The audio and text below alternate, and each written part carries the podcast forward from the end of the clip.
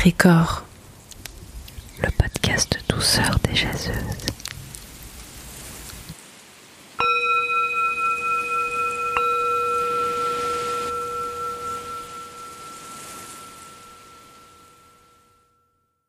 Cet épisode de Pétricor est proposé par Mathilde Leichelet.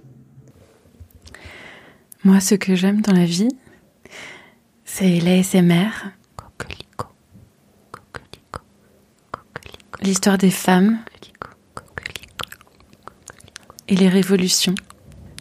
Alors, pour Pétricor, j'ai eu envie de mélanger un peu tout ça et de vous proposer un peu d'ASMR, un peu d'histoire des femmes et un peu de révolution.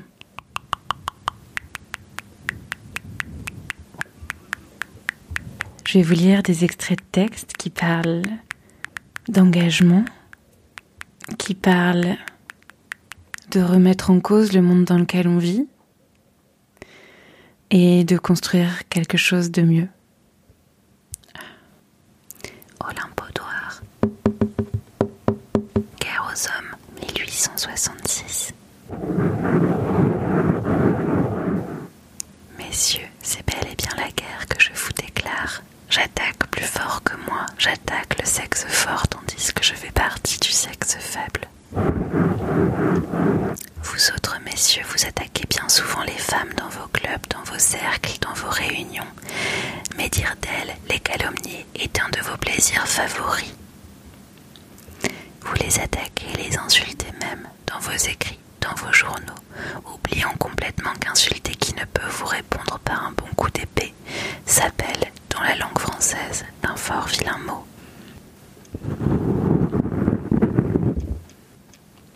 La femme a été de tout temps un grand sujet d'étude pour l'homme. Un scalpel à la main, il l'a disséqué moralement et physiquement. Et sans pitié aucune, il a fouillé les replis les plus secrets de son cœur. Ses vices, ses défauts et travers, rien n'a échappé à son esprit biographique et inquisiteur. Il a classé les femmes en différentes catégories. Il a classé les femmes en différentes catégories.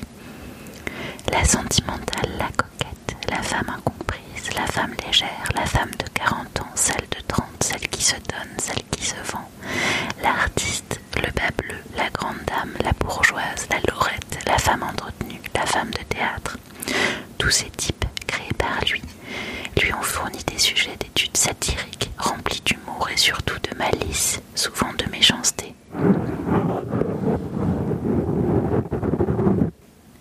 Ah oui, l'homme a été sans pitié pour les vices, les travers, les faiblesses des femmes, pour leur ridicule.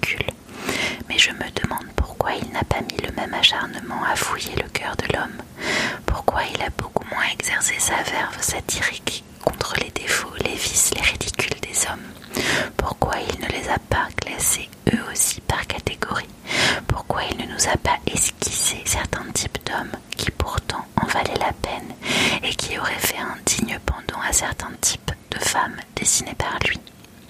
Oui, je me demande pourquoi, et ne trouve pas, serait-ce la modestie qui l'aurait empêché de trop s'occuper de son sexe? Je ne crois pas car la modestie n'est pas la vertu dominante des hommes. Depuis que le monde est monde, depuis que la femme est femme, il y a des femmes qui se sont illustrées dans toutes les œuvres de l'esprit, de l'intelligence, qui se sont rendues célèbres dans les arts, la science et la guerre, par leur bravoure, leur héroïque courage. Souveraines, guerrières, artistes, savants, nous avons eu tous les beaux types, et la femme a prouvé qu'en tout et pour tout, elle était aussi bien organisée que l'homme.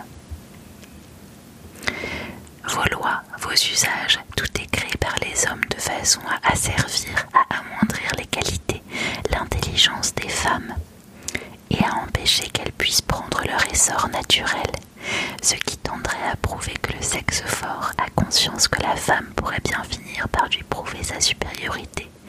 On est jaloux que de ce qu'on craint. Dès qu'une femme arrive dans la guerre, dans l'art de gouverner, dans les sciences, dans les arts, dans la littérature, à se faire une réputation, dès que les hommes la voient marcher vers la célébrité, ils sont tous acharnés après elle, ils discutent son talent, la raillent impitoyablement, ils essayent par tous les moyens moyen possible de l'amoindrir, de l'annihiler. Je pose en fait que pour qu'une femme réussisse dans quelque carrière que ce soit, il faut qu'elle ait dix fois plus de talent qu'un homme, car lui trouve une camaraderie prête à l'aider, à le soutenir, et la femme a à lutter contre un parti pris de malveillance. La liberté que je réclame est digne d'un être égal à l'homme, c'est d'être traité par les lois, par le monde, comme un être intelligent et non comme un enfant. Je réclame pour elle l'égalité devant la loi, son émancipation.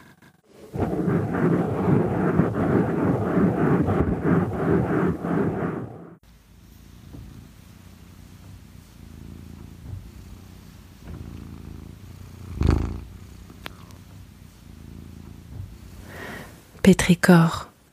Hmm. Un podcast imaginé par Sophie Bénard, Caroline Dejoie, Sarah Gellam, Mathilde Leichelet, Aurore Leludec et Aude Nectou.